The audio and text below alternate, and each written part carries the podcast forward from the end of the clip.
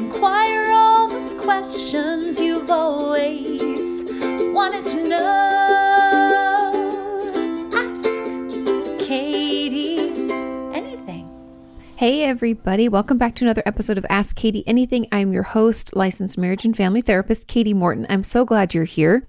Today, we have a bunch of wonderful questions all around, I mean, different topics. We could talk about eating disorders, we talk about the therapy process, we talk about alcoholism, everything in between. Without further ado, let's jump into this first question. It says, Hi, Katie. Happy New Year. Happy New Year.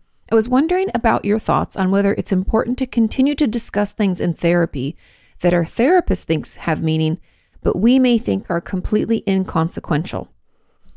I've been seeing my first ever therapist for about three months since I was diagnosed with an illness that is very, very likely to significantly shorten my life. Oh my God, I'm 29, by the way. I'm so sorry. Therapy is a whole new world to me and is proving very challenging, but I need somewhere that I can calmly make decisions, and I'm sure I will need help to accept some difficult things down the line. It happened to come up in session a few weeks ago that I suck my thumb. This is something that I've done since I was born, and I've never really given it a second thought. I'm fine with it, but my therapist is not. I understand. We'll talk about this. She has brought it up every session since and has plainly said that all the adults she knows who suck their thumbs do so because of trauma in their childhoods, which I do not have. She was particularly interested when I said that my fiance gets irritated when I'm doing it because he says it's as if I'm in a trance. Interesting. And he struggles to get through to me.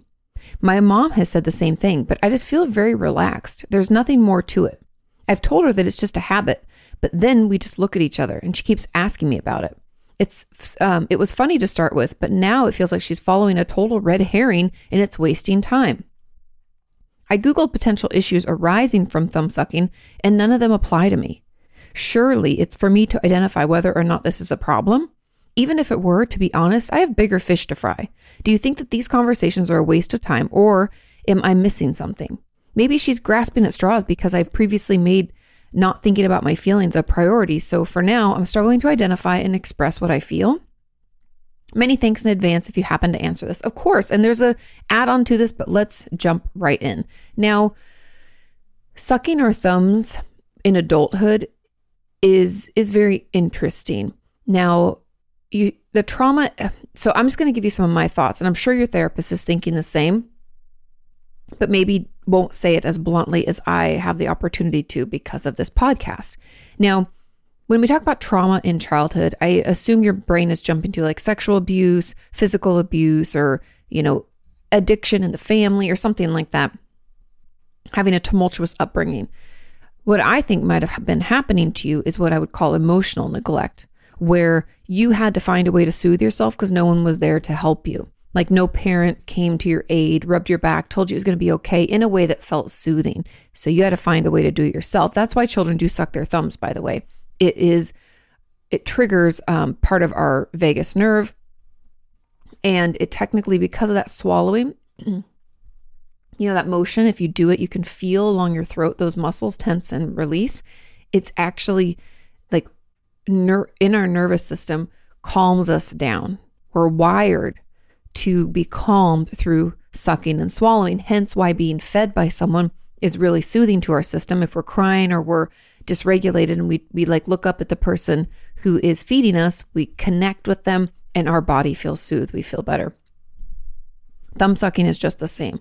And so I have questions about the emotional connection that you have with your parents and your upbringing or how you were brought up were your parents very absent or at least emotionally absent? I have a lot of questions about that and very i'm very suspicious. And then second if you're like no everything was great. I also think that we need to find a more appropriate way to soothe our system because thumb sucking doesn't actually help anything. It's just soothing your nervous system.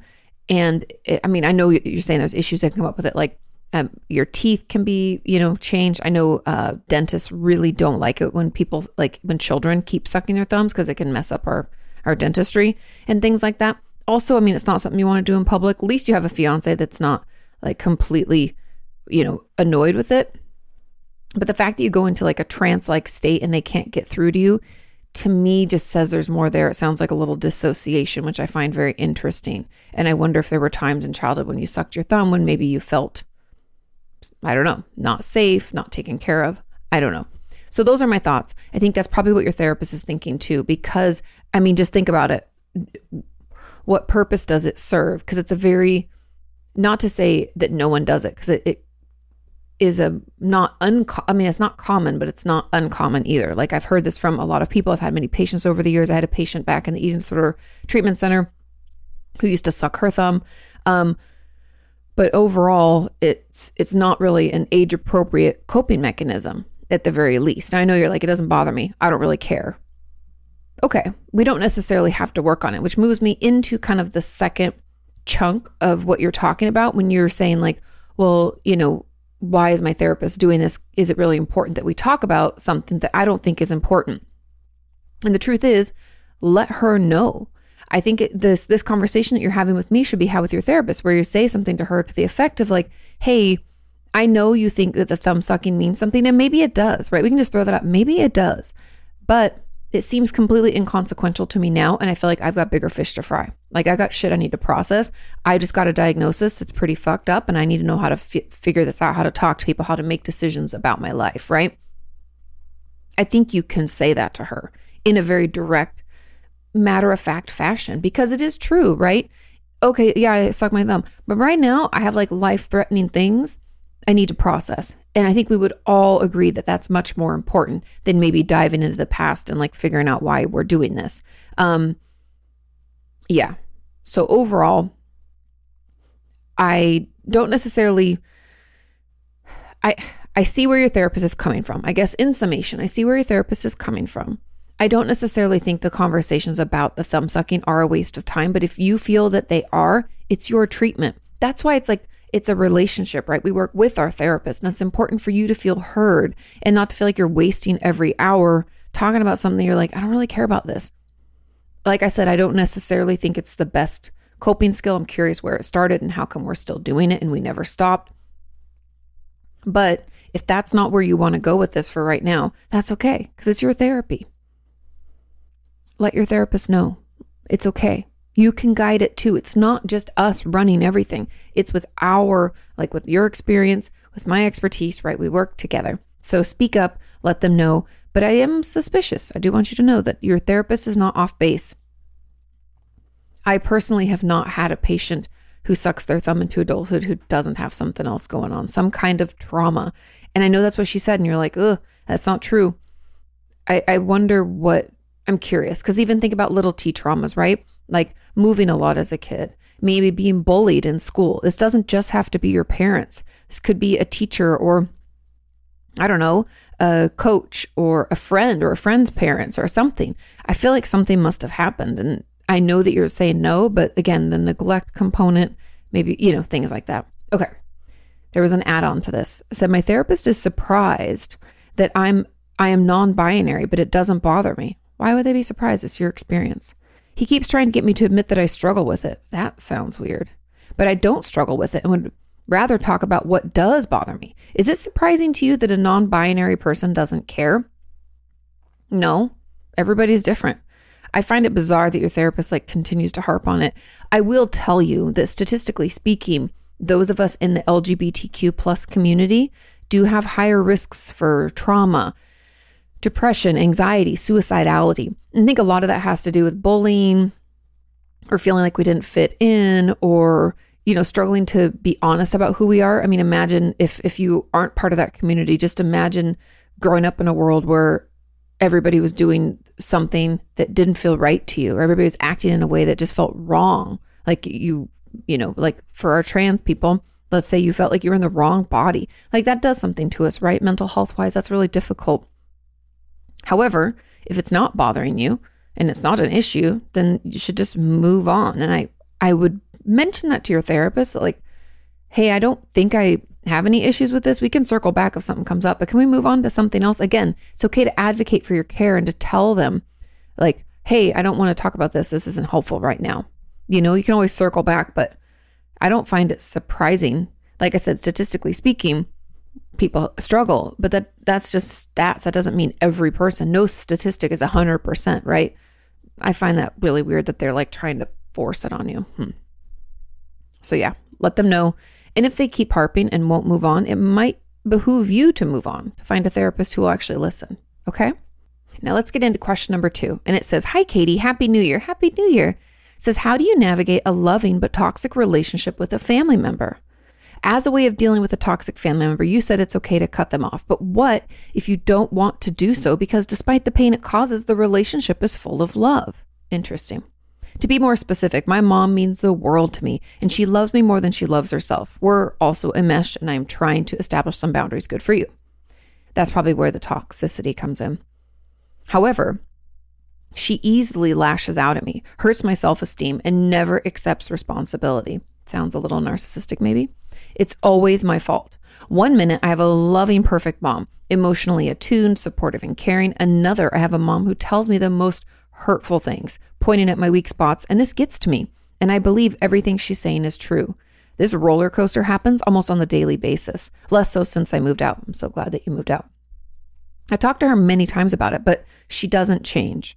I rationally understand that she won't change, but I can't accept and tolerate this behavior without the consequences for my mental health. But also, reducing contact with her seems impossible since I miss her so much. How can I find the balance? Okay. Now, here's what's happening. And I know this is going to be hard to like digest, so take your time with it. But due to the enmeshment and the lack of boundaries that you've had with your mom over the years, like your entire life, this there's this intense unhealthy attachment. I know we talk all the time about like secure attachment and how we want our parents to come when we call and be there to support and all these things. And you'd say, like, well, my mom did all that. Yes, but she overdid it. So there's a balance. Like, we don't want our parents to emotionally neglect us, and we also don't want them to be helicopter parents or to be enmeshed or to be codependent. And if people are wondering what that word means, the term enmeshed means they're like legitimately or no boundaries between you and this other person. What's them is you and what's you is them. Therefore, you there's no independence. You don't you don't feel free to make your own decisions on things. You can want to turn to them before doing anything and you like their feelings become your feelings and vice versa. Okay? So if they have a shit day, you feel shitty, right? Now, codependence on the other hand is when we are like dependent upon, codependent upon each other for survival. Essentially, the old saying that I, one of the sayings I really appreciate that I think describes codependency very clearly is one person's codependent, one person is dependent on a substance or being emotionally immature or something, and the other person's addiction or dependence is on that other person and making sure their life is good. I think that's how it goes. I might have messed that up. I think it's like their addiction is a substance and my addiction is them. Okay. So that kind of hopefully helps explain those two terms. Now, I think because of this enmeshment, you have an unhealthy attachment to your mother, which is why you miss her so much, even though she's incredibly abusive. I might even argue this could be considered a trauma bond, which I have a video about this from, I don't know, probably like two, three years ago, maybe greater. I don't know, maybe four years. Um, time is an illusion, right? Now, trauma bonding is when we bond with someone who's harming us as a means of hoping, it's kind of like fawning it's like we hope that we can please them enough that they won't hurt us anymore. And it can also be like a form of Stockholm syndrome, which if you don't know what Stockholm syndrome is, it's when we almost like attach to our the person who's harming us, our abuser or whoever it might be, as a because we like we relate to them and they've showed us some kind of kindness and that we think that we need to attach to them for survival. Okay? So I think this is kind of what's happening for you. And the truth about it is this relationship is really toxic. And I know this sounds bad to say, but the love that you're feeling sounds more like we're kind of caught in this like abuse cycle. It's love bombing, like this narcissistic abuse cycle where we're like love bombs. So everything's like wonderful. Yay, you, I love you. You're so beautiful. You're so important. You're so smart, yada, yada, yada. Then it's maybe like this little tension building or something doesn't go her way and the abuse happens, we lash out. And then it's like, oh my God, I love you. And we just go bump, bump, bump, bump, bump, round and round and round. So it's really not even healthy love that we're experiencing, which I know is hard to hear. And it's hard for me to even say it, especially in this kind of forum where I'm, we're not, I don't see your face and I don't want to, you know, upset you. But I believe that's kind of what's happening here. Now, processing through this in therapy is going to be key. Because this unhealthy attachment and this like a kind of trauma bond that we have or this abuse cycle that we have with our mother is is very toxic and it's very dangerous. And it, it isn't allowing you the space to be your own person. Because you said you miss her so much. I mean i talk to my mom most days and i love her and i miss her some you know like let's say i haven't been home in a few months i'll start to miss her but i don't i don't need her. Does that make sense and i hope for you to have that same kind of closeness but independence from your mom now finding this balance is going to take some trial and error now, I would, like I said, I really think therapy is where it's at for you because my gut reaction to this is we have to find a way for you to engage, communicate the boundary, and then she's not going to change. But the boundary would be Mom, if you start talking to me this way, I'm going to hang up. Or, Mom, if you talk to me that way, I'm going to leave. And then you do it. So, if you're with her and she starts talking, like trashing you, you get up and you leave. I don't care where you are. I don't care what you're doing. If you're at a restaurant, you go up and say, I'd like to pay for my sandwich or whatever, and you just fucking get out of there. That's a boundary. A boundary isn't just the request. We can hope that she'll change, right? I wish she would. It'd be so much easier if she wasn't so abusive. However, she isn't, and we've given her ample opportunity to do that. And so that's really where we're at. That's the balance. Is you engaging as as you want. You have to decide what that looks like and you holding that boundary for yourself. So if she starts yelling at you on the phone, you just hang up. You can even stop her mid sentence because I'm sure over the years you've you're very attuned to her. You recognize in that flip when that switch gets flipped, right? And she's all of a sudden going to be mean and angry. You can say something like, "Hey mom, if you talk to me this way, I'm just going to hang up. I love you, but I'm going to hang up." let yourself out. You don't have to keep, you know, taking the hits and being wounded. That's the boundary, okay? I know that was kind of tough love. I hope you know it comes from a good place, but that's kind of how I think we can kind of we can move forward with this relationship. There's a comment on this that said, I have a similar relationship with my mom. I love her so much, but I never tell her anything about the severe mental health issues I've dealt with for the past few years. I have moved interstate, but visiting my parents is so hard because my mom will verbally abuse me nonstop for things that I have nothing to do with, like her past trauma, which she somehow makes it out to be my fault, even though her trauma occurred before I was even born. And I consciously try to do the opposite of what will trigger her. Hmm. That's that uh, walking on eggshells thing. That's kind of that people pleasing behavior. My dad gangs up with her against me when I have literally done nothing, and I get and and I'm getting screamed at, and I'm trying to get away so that I can cry and recover on my own. But she says that, but he says that my mom is hurting and needs everyone to be together and happy. And try, I try to set a boundary by saying I'm hurting too and need some time to gather myself, and then offer emotional support to my mom. Sorry for the rant, but the question is what's a good way to navigate my relationship with my parents when I love them, but they have no understanding or respect for me and my feelings? Again, um, if you didn't attend my boundaries workshop live, it's available on my website. I highly encourage both of these people who ask these questions to access it. You can just go to katiemorton.com, go to the shop, go to the boundaries workshop and purchase it. It's uh it was filmed. It's two Fridays for two hours a piece is when it was live. It was live on January 6th and 13th. And this will really help you with this because again what we're doing here is we're trying to get them to change. And the more that we put the, our power or our hope or our growth in someone else's hands the less empowered we are right? Then we can feel like sorry i had a tickle here. We can feel like we're out of control. Nothing's going to get better. We get, feel hopeless and helpless. And that's the opposite of what we want to have happen. We want to feel empowered. We want to feel like we have control over our life and our emotional state. And when it comes to our family, especially if we want to continue that relationship, we have to uphold a boundary. So when they start doing this, again, just like I said to the other person, when your mom starts yelling at you and trying to blame you, you can say, Mom, when you talk to me that way, I'm going to have to leave and if your dad gangs up and says, like, you need to take care of your mom, you can say, Dad, when you talk to me this way, I'm going to have to leave. And then you leave.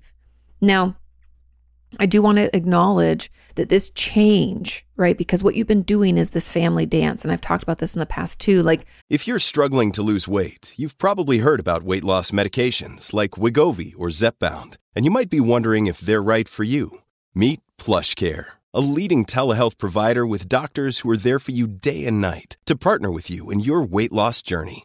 If you qualify, they can safely prescribe you medication from the comfort of your own home.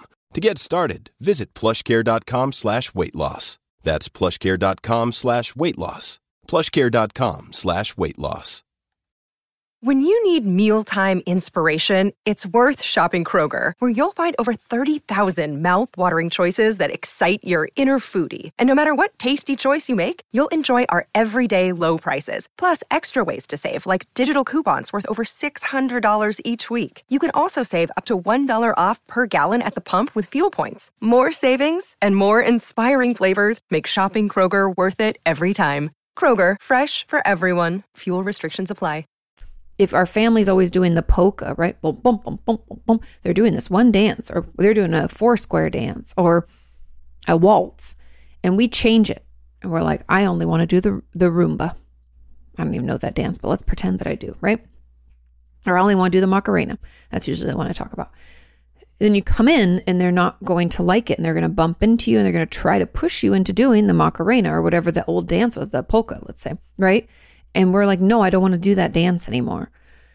So there's going to be pushback, but you just have to hold to your own because the relationship that you're going to be able to have in order for you to have any relationship at all, unless you want to cut them off completely, which is fine, but it doesn't sound like you do. So if you want to still engage, then that's how we have to do it. We have to hold that healthy boundary. We have to say, you know, if you talk to me that way, I'm going to have to leave. And then your dad, I assume, will come in and say, You're hurting your mom's feelings. You need to be there for her. She's hurting. You can say, Dad, when you talk to me this way and you try to force me into caring for someone who's abusive, I'm going to have to leave. Now, I know you're like, I can't say it that way. You can say something like, I won't be bullied and this feels really bad. And when I'm talked to like this, I'm going to have to leave. And then we, we leave. And I know sometimes it's easier said than done, but I I am telling you, you do, do not have to be a punching bag. You do not have to go offer emotional support to your mom after she just like berated you about things. That doesn't make any sense. That's like mind fuckery. That's emotional manipulation. And I, it sounds horribly narcissistic and terrible. And so, because you love them and you want to keep seeing them, that's my recommendation is figure out how to get out of there, how to end conversations when they become abusive, and know that you have every right to leave. You can come back later if you want. If it's like a long drive, you're like, well, shit, I just drove like three hours and now drive around for a bit. Say, I'm going to leave for a bit. I'll be back. Just leave. Come back in an hour. If things have calmed down, you can stay. If they haven't, it might behoove you just to go home and, you know, try again on the phone. That's a little easier. Um, but that's how we set and uphold healthy boundaries. Now let's move on to question number three. This question says Hey, Katie, Happy New Year. Happy New Year. How can I work through my feelings about being unsupported when I needed help? When I think about it, I feel a mixture of hurt and sadness and can become misanthropic. But I want to heal that and I want to move on. My therapist is mostly behavioral, but says he'll help me with strategy with with strategies from different therapy orientations if I tell him what strategy resonates with me or seems helpful. So I'm looking for something to propose. Okay, so working through your feelings about being unsupported. Now, uh, okay, I'm trying to think of therapeutic strategies because to me, when we feel unsupported, when we needed help, my question always is what did we ask for? What did we explicitly tell people we needed? Have we had conversations with our friends and family about ways that they can show up for us? And have we asked them how we can show up for them? People don't often have these conversations. I find like, and I know this, I got a question, I want to say it was last week or maybe the week before, but I got a question about like, how, what do I ask for, right? Sometimes we don't even know. And so take some time to consider all, number one, what did we ask for or what did we tell people we needed?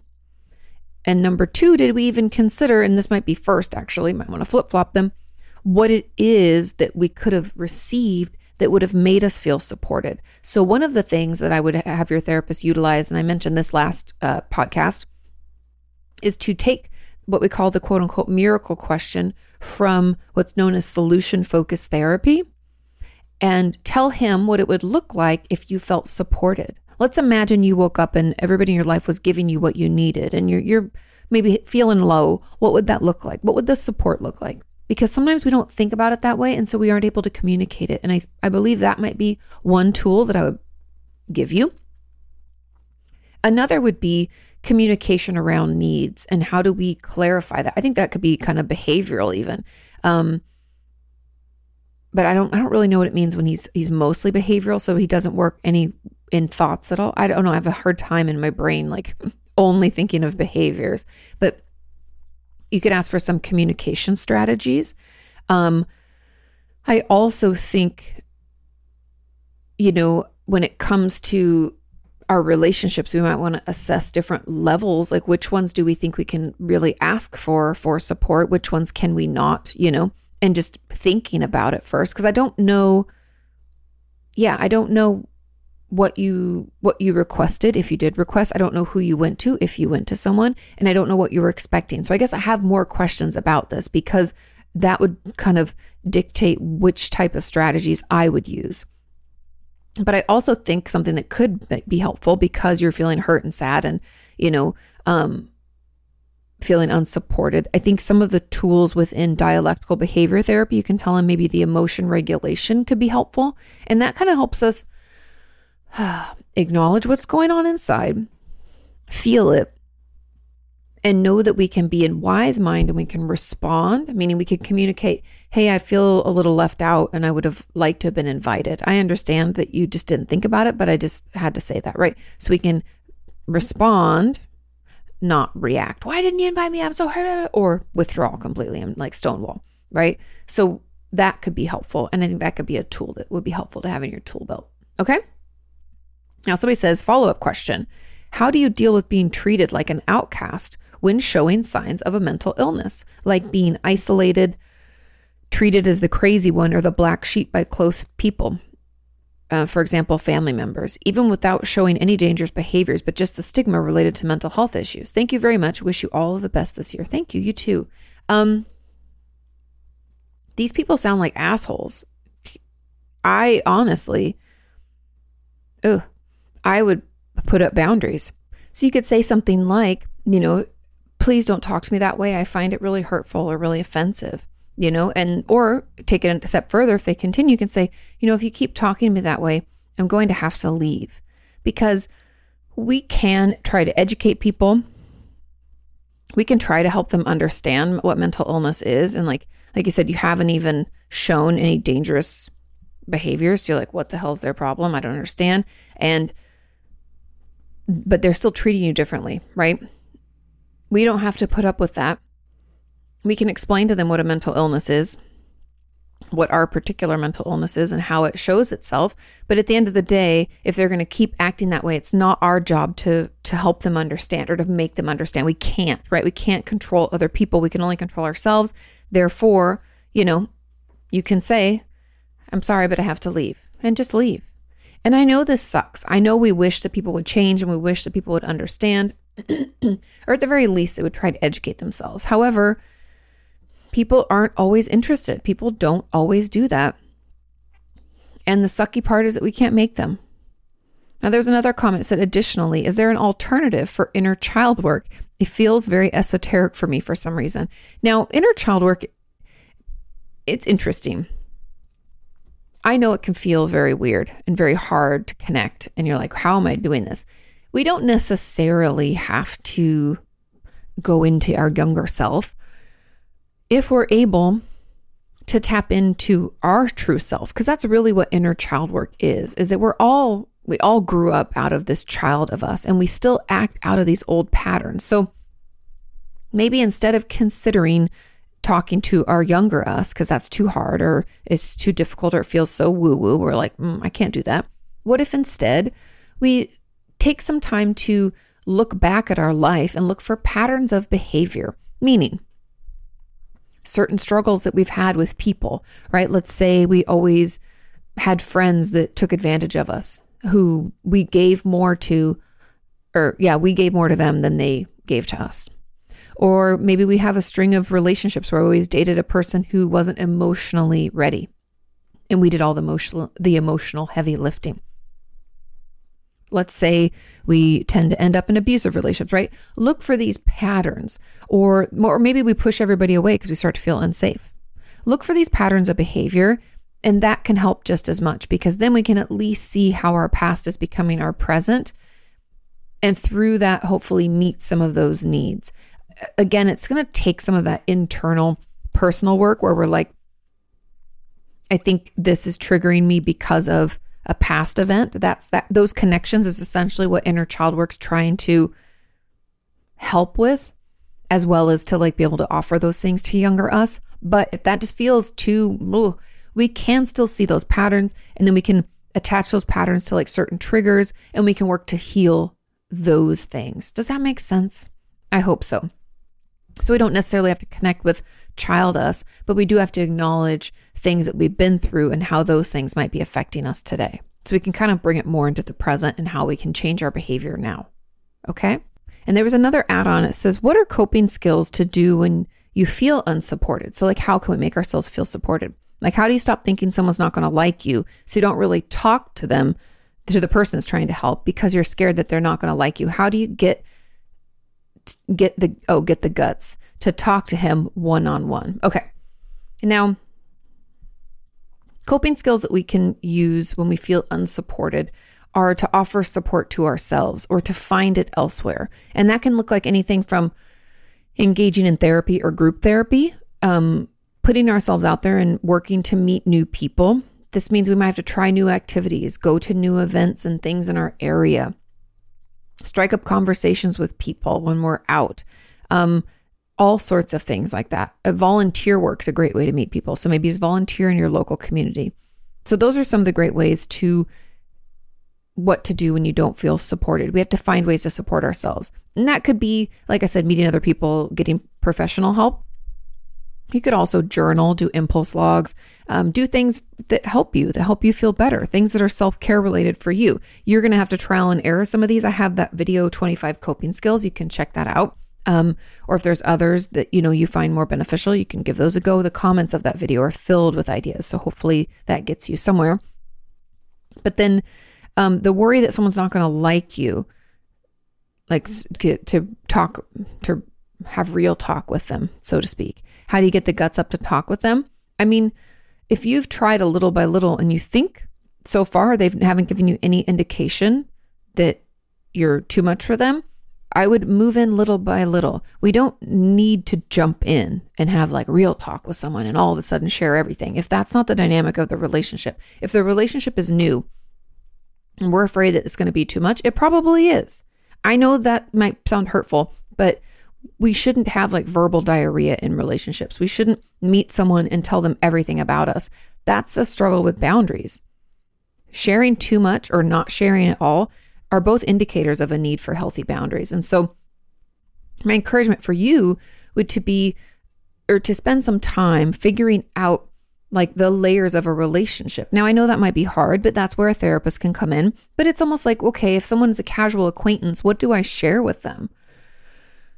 Basics, where you live or what you do or how what you're up to this week like very surface level things. Maybe you talk about your dog or your kids or your relationships or whatever just the surface level. And then after you've known someone for a while you can express some discontent with things like oh i got into a fight with my girlfriend or boyfriend or oh my dog was doing you know you can tell them more intensive things about how you're feeling and what's going on. And then then comes a deeper level right and so we have to kind of work into these levels and I would encourage you just to strike up conversations about little things right now and see how that goes. We have to tippy toe in. We don't want to jump in the deep end because then the likelihood that it'll be too much or it'll scare them away or they'll be overwhelmed by us it's is higher, right? We want to make sure we're setting ourselves up for success. So little by little, share more and more. And I'm sure that person will hang around and be around and be supportive. Okay. Someone else said, follow up about feeling unsupported. I worked with my therapist for about a year, and she recently terminated me and says she's unwilling to tell me why. What? Unwilling to tell me why. but the multiple factors went in. Oh, but that multiple factors went into her decision. What the heck am I supposed to do with this? I have no idea what happened or what multiple factors are, and I'm just and I'm just being dropped. How do I find closure? How do I support myself when I'm literally not being supported? This whole thing feels like a hit and run, especially because she knew I had past trauma with prior therapists being unwilling to help me due to factors beyond my control. I'm really upset and unsure of how to give myself closure or how to feel because I literally don't know what it is that I'm processing without an explanation of those factors of her decision. How can I make peace for myself here? Thanks for all you do. Of course. Oh my God, I'm so sorry. Um, hmm. That's very strange. And technically, if they didn't give you referrals, it's what's known as patient abandonment. And you can file a claim against their license. I'm not necessarily saying you have to do that. I'm just giving you your options because that is very bizarre. I've never terminated with a patient and not told them why. That just seems, I don't know, that's like blowing my mind. Have had patients not accept the reasons, but that's to be expected, right? Like a lot of my eating disorder patients are like, I'm not that sick. I'm like, yes, you are. You need to go into treatment, you know, and then I refer them out to the a higher level of care. I also have patients where I'm like, you need attachment based uh, work, not just DBT. It's not actually helping. I think you should see it's this specialist or you need trauma specialists or, you know, whatever. And they're like, no, no, no, I want to stay with you. And I'm like, but I don't think it's benefiting you, you know? So I've had that pushback with my patients over the years many times. And I feel like that's very common because attachment's a thing.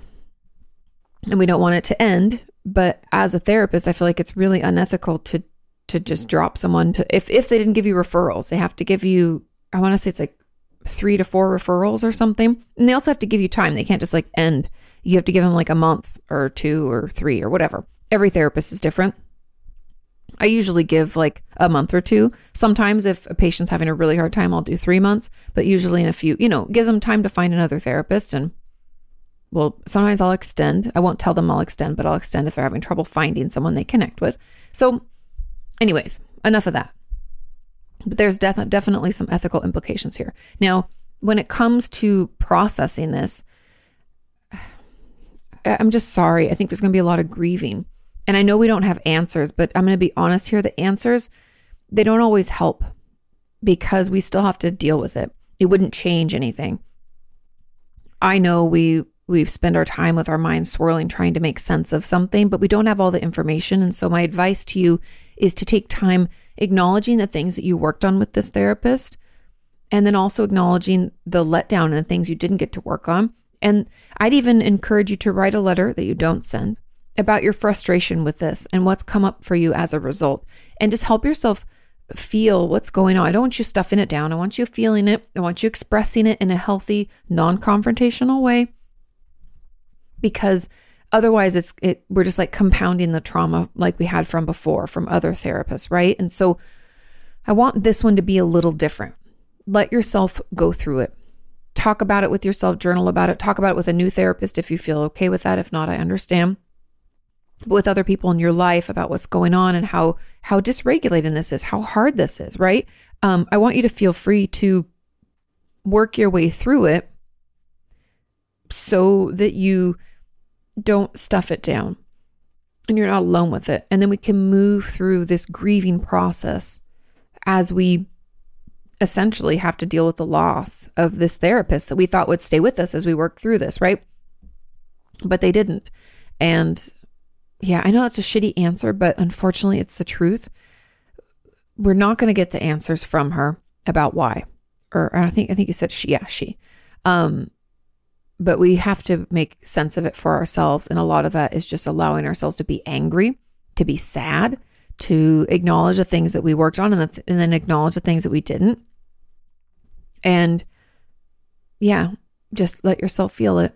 I know it's shitty and I wish I could undo it, but also there are some ethical implications if you wanted to take it further, okay? Let's move on to question number four. And this question says Hi, Katie. Note, I am not diagnosed with OCD, but will be seeking help. Okay. Got it. How important can it be to tell a therapist the content of your intrusive thoughts? I'll be getting help soon for mine, but I do fear their reaction. I fear that they might say my intrusive thoughts uh, might come true or that I subconsciously have some intention to act on them. No. Even though that's the last thing I'd want to happen. At the same time, though, I want to tell them, since maybe specificity might help in treatment. I guess I also want reassurance that these thoughts are harmless and irrational. Of course, you do.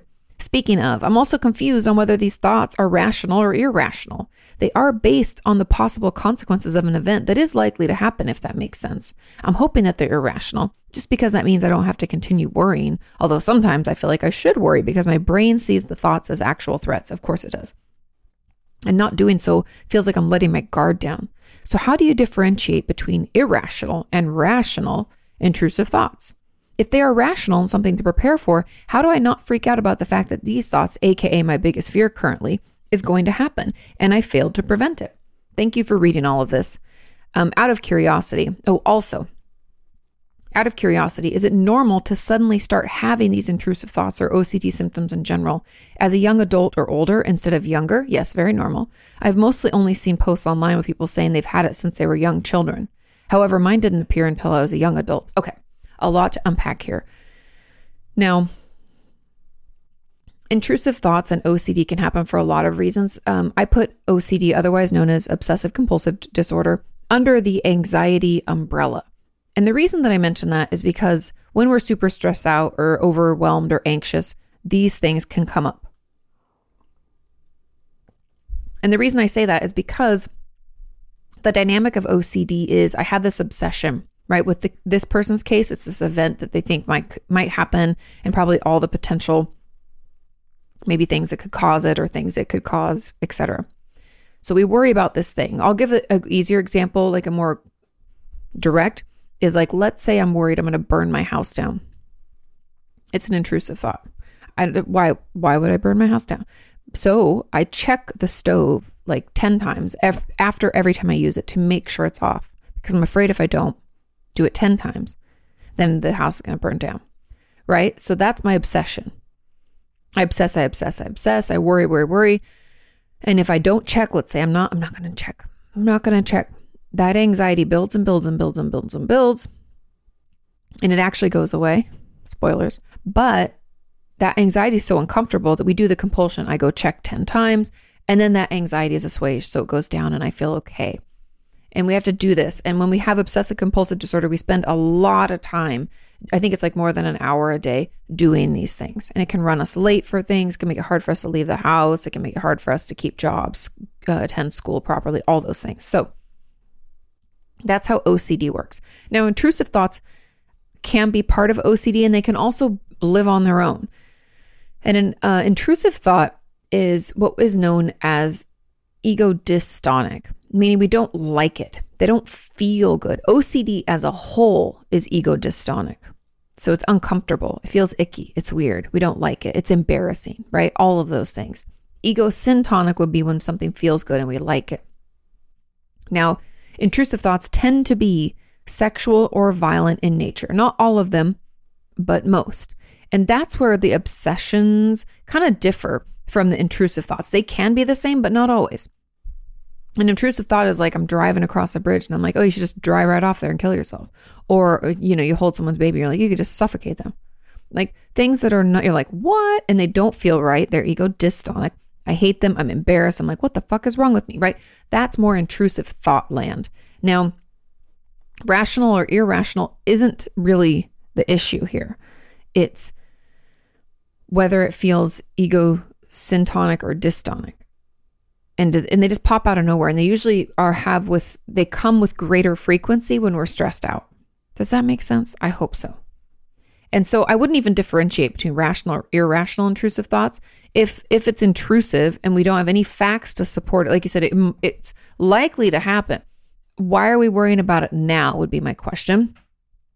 And what we're worrying about, do we have any control over? I'd have a lot of questions about this potential event. Um, that there's possible consequences. You know, worry doesn't get us anywhere, right? But I, yeah, so you're hoping they're irrational. Yes. I mean, you'd have to, I, since I don't have the specifics, you'd have to talk to your therapist about this and, and, you know, let them know this is happening. But your brain does see them as actual threats. We can feel the adrenaline dump, like we're going to take action, or, or we also feel like embarrassed, even though no one else knows that thought. But I wouldn't even take the time to differentiate between them because an intrusive thought is intrusive and it doesn't have any facts to support it. It doesn't have any there's no action we can actually take in the moment. It's it's essentially just intrusive. It's a lot of times just like it pops into our head. Like I said, they're usually violent or sexual in nature. If you're having a, a worry, because this might not even be intrusive thoughts, I wonder if you're just having uncontrollable worry, so generalized anxiety disorder, and right now your focus is that event that's likely to happen. So that could be what's going on too. But you have to see someone to kind of figure all of this out. Um, and you said if they are rational and something to prepare, I mean, I guess, again, I don't really know what this thing is. Like, I don't know. Like, are we talking like doomsday preppers? Like, the world's probably going to come to an end and we need to prepare? Or are we talking about like, I think that, I don't know, my boyfriend's going to break up with me. I'm not really sure where we're going with this. I think, oh, and I failed to prevent it. I mean, this sounds like generalized anxiety disorder. And I talk with a therapist about it because it's not about rational or irrational. If we have a concern and there's there's things that we can do that are just, you know, like let's say, like I said, let's um about like burning my house down. Like I should probably check after I cook that the stove is off. That's normal. But when I'm doing it like repeatedly and it's taking a lot of time, that's when it becomes OCD. And so with this, this sounds like a, an uncontrollable worry about a certain situation. And I'm, I feel like maybe you need a good body shake. We need to see a therapist and we might, medication might be beneficial too. I don't know because it sounds like our anxiety is running away with things. And I, I want you to try to check your facts on this. Do we have facts to support that this is happening? Would this action help? Do we have facts that this action would help? Or are we just making connections? You know, really ask yourself those questions. Take your time with it. And hopefully that helps because, yeah, it definitely sounds maybe not. I don't know if it's OCD. I don't know if it's generalized anxiety disorder, but yeah, check your facts and play it out. And the timing of when it happens, it's not always young people. A lot of people have the symptoms when they're younger, but some people who have OCD in adulthood end up having, you know, just more anxiety symptoms in childhood. And maybe we're just more of an anxious person throughout our life but these symptoms can come up at any time. There's no age limit. Okay. There's a comment on this says, as an add on, how do you know it's intrusive? And what do you do about them? Intrusive is like it just pops into your head. It's almost like you're driving down a road and you don't see anything, and then suddenly you hit a speed bump and you're like, what?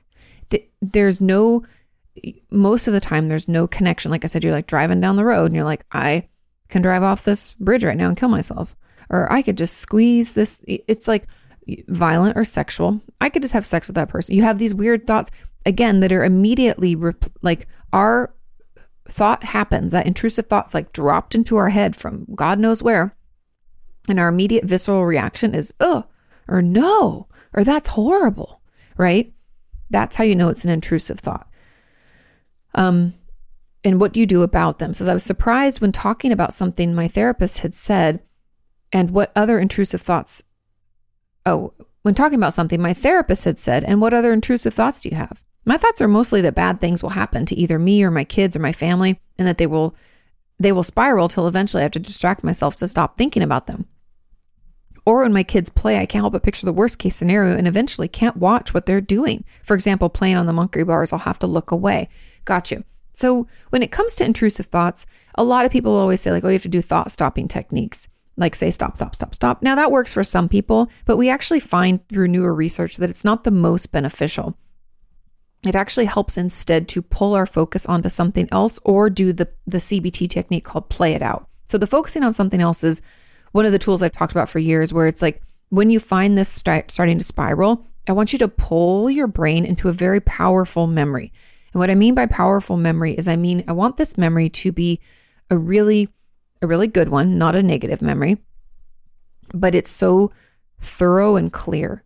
Like in this memory, we remember what we were wearing. We can tell, we can smell things around us, right? And we can, uh, we remember like the sun on our skin or whatever, what we were uh, using all our senses. Feel our clothes on our back, the sun on our skin, what we're tasting, what we're smelling, um, all of that. What did we feel? What were we thinking that day? Who was involved in it? as many details. Imagine you're telling me this story, this memory, in as much detail as possible. And using that to pull our brain out of this like thought spiral can be incredibly helpful. We can also distract by doing something else and like, but I find that as soon as we pause, it'll come right back in. But doing the, the memory pull can help. So we can do that. But the other thing, the second one, right, the play it out that I said would also help is when we kind of play out the scenarios because sometimes these intrusive thoughts live in this like, oh my God, what if land? But like, what if we play it out? Okay, so your kids are playing on the monkey bars. So let's say your child falls off the monkey bars and hits their head. Okay, well, then we take them to the hospital. Okay, well, what if they said they had a concussion? Okay, well, then we go into the concussion protocol and they'd have to do X, Y, or Z.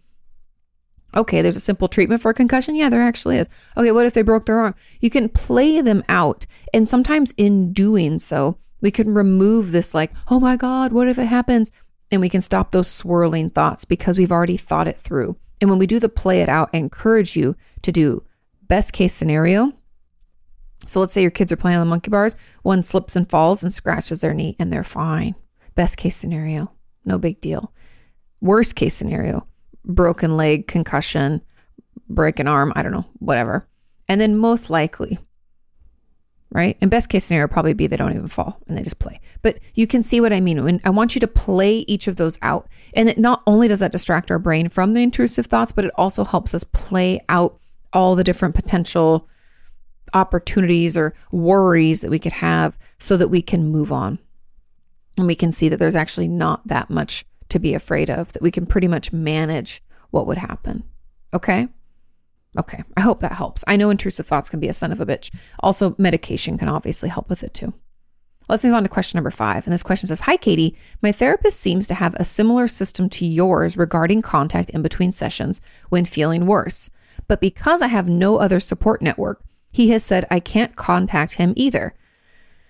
My depression has gotten worse lately, and I struggle with suicidal thoughts. I have absolutely no one at all who I trust enough to tell how I feel. How do I create a safety net for, or how do you create a safety net for yourself if you don't have anyone you dare to confide in? My therapist is the only one who knows how much I struggle. Also, how do I get past my disappointment with my therapist's response? He has told me on several occasions that I should reach out to him if it gets too bad. I recently plucked up the courage to ask him what he meant by those words. It was then that he took back his words and said he cannot take on that responsibility for me because he needs to have someone related to me to get in contact with and that's that's correct. I'll talk about that. Um okay. I felt incredibly stupid for asking this. I would never have expected to get in, uh, to get to contact him for support between sessions if he hadn't said so before. I don't really expect support from anyone. That's why I don't dare to confide in anyone. I feel like a huge step for me. It was a huge step for me to tell my therapist that I would like him, like to like help when I'm at my worst. This was me trying to let someone in. Now I feel so stupid for bringing up the subject. I feel more alone than ever. Also, how do I trust in how also, my trust in him has been seriously damaged. How do I fix this? Am I overreacting if I feel hurt by this? Okay, there's a lot to unpack here. This is a great question and in a scenario that I think happens more often than we talk about here. So, first off, now when it comes to getting in contact with a therapist in between sessions, I've talked about this a lot. I only allow my patients to do this if they're in crisis eh, or and or if they need to reschedule an appointment. Now, the, the reason for this is because I want you to go out and have other support, other people in your life that you can count on. And that would probably be a lot of our homework. I can't have you counting on me for all of your support in between sessions because that makes boundaries get really blurred. And then you can become dependent on me, which is the opposite of what therapy is about. Okay. Now, that doesn't mean your therapist isn't there for you. And I would argue that you might need to increase your sessions if your depression is getting worse and worse. You need to communicate that to our therapist, and we need to put together a safety plan. And that's what your therapist is kind of referencing, I guess, because part of a safety plan and part of the process when it comes to suicide safety is to have people that they can get in contact with if they need to make sure that you're okay. Like, let's say they're concerned about you, you left a message saying that you were going to take your own life. They try to call you back, you don't pick up. They try to call again, nothing. They text then you need to have someone else to reach out to, like a mom or a sister or a friend or a roommate or somebody. And we need your approval and your release for us to do that. It's kind of part of our process. So I'm surprised he hasn't like pushed to make that happen yet because that's where my brain went. I was like, oh, yeah, he just needs to have that. And I understand. But don't feel incredibly stupid for asking about this because you thought that it was okay because he had said that, you know, reach out to him if it gets too bad, which that's how I operate. So I don't know why he would say no. But you were acting on that knowledge, and there's nothing wrong with that. However, I have to give some pushback here. And it's okay to feel hurt by this. The way you feel is okay. It's always going to be okay. You're not overreacting. Remember how we feel is how we feel and it's always correct, right? It just is. It's it's a fact. You're not it, that's not overreaction. You were acting out of what you thought was available to you and it wasn't. And what I want to talk about next and kind of give you a little healthy, hopefully, direction or kind of pushback is that you thought he said you could reach out when things get bad. Immediately, when he says, you know, I, I can't do that, you know, because I don't have anybody to contact, I, I can't take on that responsibility, you know, all of the protections therapists have to do so that we don't lose our license. Then we went through this spiral. Was super triggering. You felt incredibly stupid for asking it. And then this is where I find like this is the meat of it. I don't really expect support from anyone. And that's why I don't dare confide in anyone. That to me says so much about where you're coming from. That to me says my whole life I've never been able to depend on anybody. My parents probably were at at the very least neglectful in some ways. I don't know if there was actual like emotional neglect, physical neglect, abuse or something happening. But it's this uh kind of anxious attachment or more like avoidant attachment where you're like, I can't trust anybody else. I can only trust me, what I call like toxic independence. That's happening here. And I, as, as a therapist, I would really want to know that that was your thought process because I would really want to work on that. And I think that's part of why your depression is getting worse is because you isolate and you believe you can only count on yourself, but you don't have the tools. So then you're felt left feeling hopeless and helpless. And so that's th- those are my thoughts. And so how do you create a safety net for yourself if you don't have anyone you dare to confide in? I I challenge you strongly to start confiding in some people. Pick one. Pick a person who has seems to just be there. We don't really know if we can trust them because we don't really trust anybody, but they've been pretty consistent. They've shown up for us. They they want to hang out, they check in. We just haven't shared but they share. Who shares with you? That's where I would start because this whole like, I can't trust anyone, it's only me, I'm not going to dare confide in anybody else. That's just going to lead to more isolation and a behavioral. The one of the best, if you research this, if you want to just read about it, even probably just Google it. and Don't even have to go into like Google Scholar or anything like that. Search behavioral activation. And that's essentially the I don't want to do it, but I did it anyways. And that's the best therapeutic technique. I was trying to find the right word there. Therapeutic technique for treating depression because depression takes away all motivation, makes us think nothing's ever going to get better. And then it just isolates us and pulls us away. And then, of course, then we feel like shit. And then we're like, why am I even here? Right. And you can see how that spirals out. But if we reach out anyways, not to a therapist, because therapist is, we're there to support, but we can't be there all the time. Not i mean no one can be there all the time but that's why you need like a therapist covers let's say like 10% then we need a friend who can cover like 20% we need another friend who can cover another 20% right? So then we have our support net. And we have our system around us so that we don't feel like we're alone. We don't feel hopeless and helpless. So i push you to do some behavioral activation and to reach out to one person and start sharing a little bit at a time just like i talked about before a little bit at a time about how they're like how you're doing, what's really going on with you. You can let them talk about themselves too. This is going to be a new muscle for you. It's going to be uncomfortable, but I encourage you to press forward.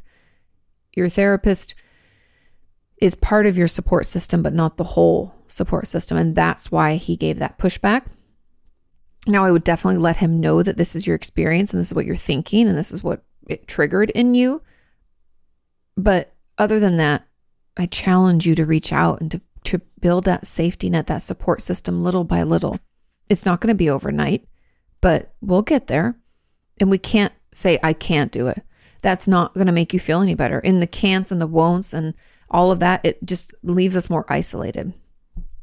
So I challenge you to say, I'll try and see see how it goes little by little. Okay? I've got faith in you. I know it'll get better. Okay. Let's move on to question number 6. And this question says, "Hi Katie, I hope you had a great holiday season. I did. I hope you did as well." I have an eating disorder related question, kind of following up on something I asked a while back where you told me it definitely sounds like an eating disorder, being extremely picky, restricting, beginning to calorie count and struggling with body image a bit. This problem seems to come and go throughout my life, which is why I've always questioned whether or not it even counts as an eating disorder. It's a coping mechanism. We need coping skills at different times for different reasons. So, of course, it would come and go. Eating disorders always get better and worse, just depending on our stress level. This summer, it got the worst it's ever been. But somehow, slowly, the behaviors have started going away again. And all that is left are the thoughts and the guilt. Recently, I got very sick and almost died from my chronic illness and ended up in the hospital for a while. I had barely eaten in an X number of weeks.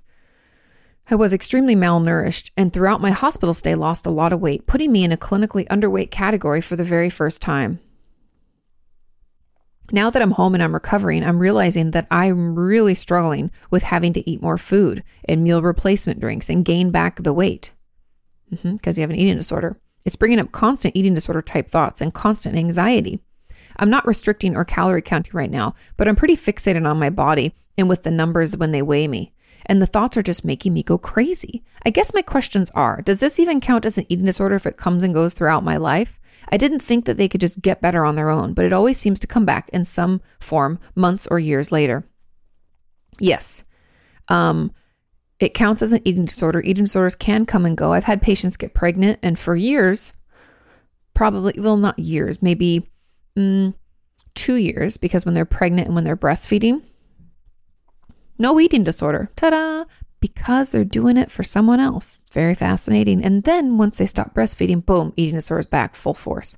So, like I said, it's a coping skill, an, an unhealthy or maladaptive one at that, but it's still a coping skill. And so it's there when we need it to help us cope. Sometimes we're doing okay. We don't need it. It goes away. Sometimes we do. It comes back. We might even have a different one that toggles with it, like self injury or shopping addiction or maybe depression or anxiety that get worse or better. And it can either toggle with the eating disorder or be in line with it where they happen at the same time. Now, question number two says, why does it come and go like this? I guess I already explained that. And number three, what do I do about it so that it doesn't get as bad as it was in the summer? My therapist doesn't know this is an issue. We have to let our therapist know ASAP because we're going to have to hit it head on. We're going to have to start working on it, figuring out where it's coming from. Why? Why is it here at certain times and not at others? What are the triggers for it? How can we manage those thoughts? I'd encourage you to pick up The Eating in the Light of the Moon is a book that I love and it's a great kind of opener to eating disorder stuff and finding ways to love your body. It's a beautiful book.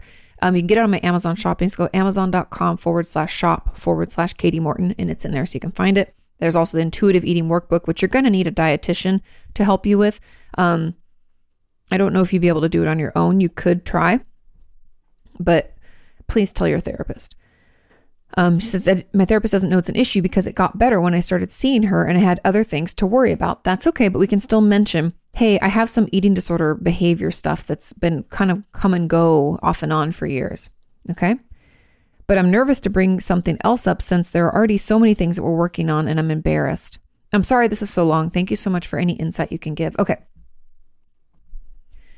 The funny thing about eating disorders is because they're coping skills, they're they're indicators of something bigger going on. And when you say like, oh, there's so many other things happening, it's part of that swirl and it has been whether we wanted to acknowledge it or not. And what I mean by that is a lot of times my patients with eating disorders will also have trauma in their past and some have addiction also. I have patients with, you know, PTSD, anxiety, depression, and substance abuse issues and an eating disorder right? I have patients with BPD, PTSD, and an eating disorder.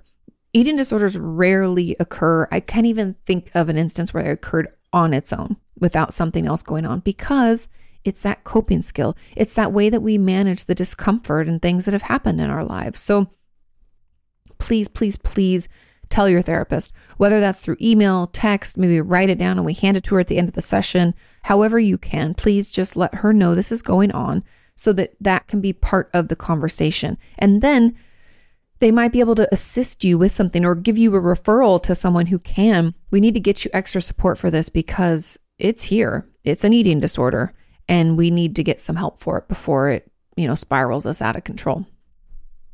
Because eating disorders will tell you they're in control. They're not. Don't believe any of that bullshit. They only lie. Okay. Okay. Moving on to question seven. It says, Hi, Kati. Happy New Year. Happy New Year. I hope you're doing well. I have a question about how to get out of what I think is a trauma bond with my adoptive father.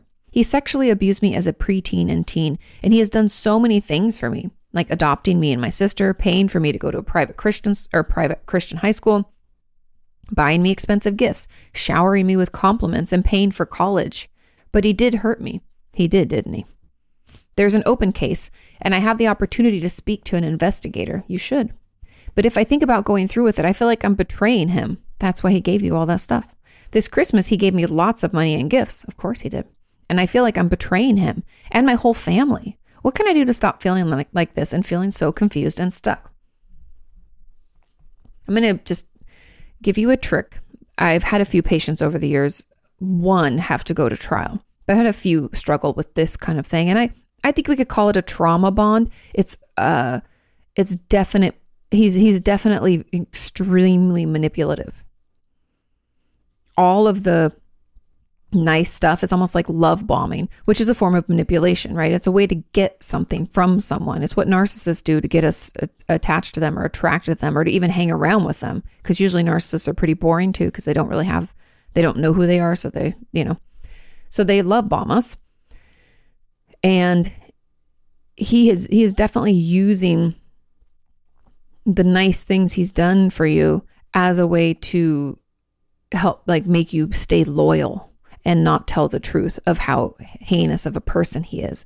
And I know that dichotomy in your brain of like it's it's almost it's like a mind fuck, right? It just doesn't compute. You're like, but he loves me. He's adopted me. He pays for things. He's really taken good care of me. But he abused me for years. Those don't go together, right? You're like, ah, your brain wants to explode. Um, and it could be a trauma bond, but it doesn't sound like you're trying to please him to keep him around. I'm not sure, you know, but but either or. I have a video about trauma bonds if you want to watch. So, how do you stop feeling like this and uh, feeling so confused and stuck. The trick is imagine this happened to someone else. Imagine it's me, or imagine it's one of your friends. Imagine I'm telling you this that, like, hey, how do you know? Is this? I have an adoptive father and he sexually abused me, but he gave me all these nice things. So then I feel like I, you know, I don't want to betray him, but he did like abuse me. It was pretty bad. Like, what would you say to me? Sometimes when it's not us and it's someone else, we can see it more clearly. That's usually the trick that I've tried with, you know, like I said, I've had a handful of patients go through this. Only one went to court. It wasn't a good experience. I wish I could tell you it was, but everybody's different and every experience is different. But I would definitely talk to the investigator. He harmed you, he deserves to pay for it. And if you can in any way help prevent someone else from being hurt or him having to pay for like I mean just things have happened and he needs to he needs to be held accountable, right? If I'd done something that hurt someone else, I would want, you know, to someone to speak up. I'd want to be held accountable. He's buying you things to try to buy your favor so that you don't turn on him. But you shouldn't be loyal to someone who harmed you. And I know it's really confusing, right? Because it's super manipulative and there's shame associated with abuse and like, oh, but then there's the like the shame and the blame and the guilt. You're like, but I didn't say no, I guess. Or maybe, you know, I didn't really leave. Maybe I could have left. No, we don't have, we're a preteen and teen. We have like no resources. Most, like, maybe you could drive, probably not. You have, you're completely dependent financially on your parents. If this is the person that your mom decided to stay with and, and he adopted you, so it's like, you know, I'd assume your, your, birth father is like out of the picture so then you're like oh, this is better than not anybody. You know, it's it's complicated. and it's okay. I'd encourage you to get in therapy if you're not already, because there, I think it will be helpful to have someone where you can talk through all of this because it sounds like, you know, the past is kind of uh, full of trauma, but also confusing. And this manipulation can really do a number on us, right? It, it's, it's almost like the goal of a narcissist or of gaslighting in general. So anybody who's abusive usually does a, some form of gaslighting. And his form of gaslighting is to harm you, but then to do these other nice things so that if you're ever like, but you really hurt me, he's like, but I did all this. What are you talking about? I never hurt you. You're remembering it wrong. I paid for school and I did it, right? It's almost like setting it up for that. So it's that mind fuck where you're like, wait, uh, I don't know how to process this. And so that's where therapy can kind of help you tease that out, slow it down, and make sense of it.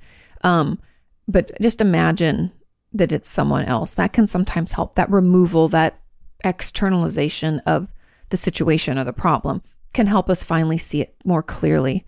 Or imagine if you had a child. Sometimes that helps too. I've had friends, I've talked about this in the past, when they finally had a baby of their own, then they see how inappropriate the behavior was when they were a child, you know, and sometimes all of a sudden reveal itself like how bad their parents were, or or they finally acknowledge, I guess it was trauma, right? Because then you're reminded of just how vulnerable children are. And teens and preteens, we're just we're so young. I know at the time we think we know everything. We don't know shit. We're just little. We're just little kids. We're just barely turning into like pre, pre, pre adults, right? Anyways, I feel like I'm rambling. I hope that that helps a little bit. Please get into therapy please just consider this, you know, happening to someone else. And yeah, also, I guess kind of a, a bigger picture answer to like, how do you stop feeling like this?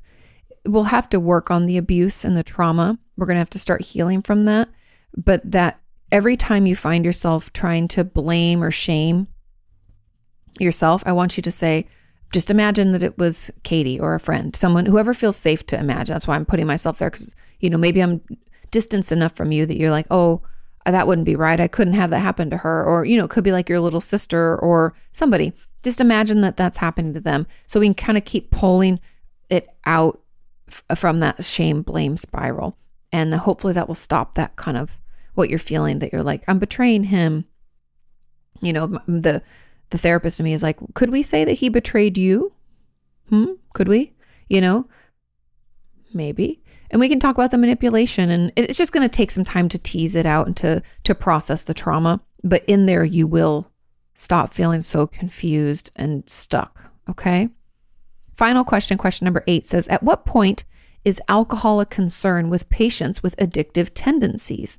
People with addictive tendencies or people who are prone to it what other areas are you cautious of? Can they become addicted to anything easily? Or what makes something addictive Okay. Now, people will say, I have an addictive personality. I don't really like that term, but I'm going to use it because it's well known and people use it a lot. And some people are not predetermined, but are more or statistically more likely to struggle with addiction. Now, there are certain genes I don't, I'm not a geneticist, so I'm not going to try to explain them to you because I don't fully understand them completely either. And I read the articles and I reread them and they still don't make sense. But there are certain genetic components that we know predispose us for addiction. Now, part of that is our genetic makeup, and part of that genetic makeup comes not just from us being us, but a lot of it comes from our familial history. Now, I think we'd be it'd be tough to find someone who has no addiction in their family, never had a grandparent or a cousin or a, a, a blood relative who hasn't struggled with addiction. It'd be hard. Most people have at least one person in their family who's either struggled with alcohol or or drugs. You know, opioids are so unfortunately common um, right now that it's it's hard to find someone who hasn't had you know a family member struggle. That having an addiction in our family if it's a close family, let's say like it's my my mom or my dad, that increases my likelihood of being an addict myself because it's kind of like in in my genetics.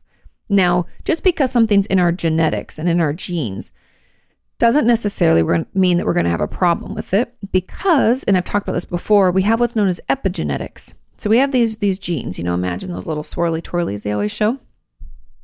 On top of it are almost like what I would call well, let's say let's say all of our genes, you know, these little that chunked into these well, they're like it's like an electrical system. But in order for them to even be activated or to to affect us, they have to be turned on, right? I can have lights running, but if I don't flip the switch, they're, I'm never going to see the lights. Your genes are kind of like that, where we have this epigenetics have they like turn on the gene and make it active. And that's why a lot of people, especially when it comes to mental illness, like I had a patient who was schizophrenic and he had his first psychotic break during finals of his freshman year at college. Why do you think that was? Because it was really fucking stressful. And so the gene got turned on. Did he have it in his family? Yes. They had like an uncle and another cousin, and I want to say like a great great grandpa that had had schizophrenia. Uh, obviously, back then it was treated poorly, but we knew that ran in the family.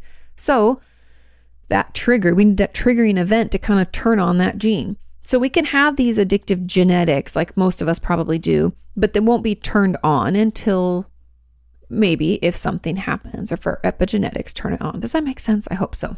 I'm getting into like genes and it's it's complicated. So I apologize if it's too much. So that's how it works. That's what makes something addictive. And when we call someone an addict, someone who has an addiction, is when no matter how much they try to, well, first of all, the one of the components is that they have what's known as tolerance.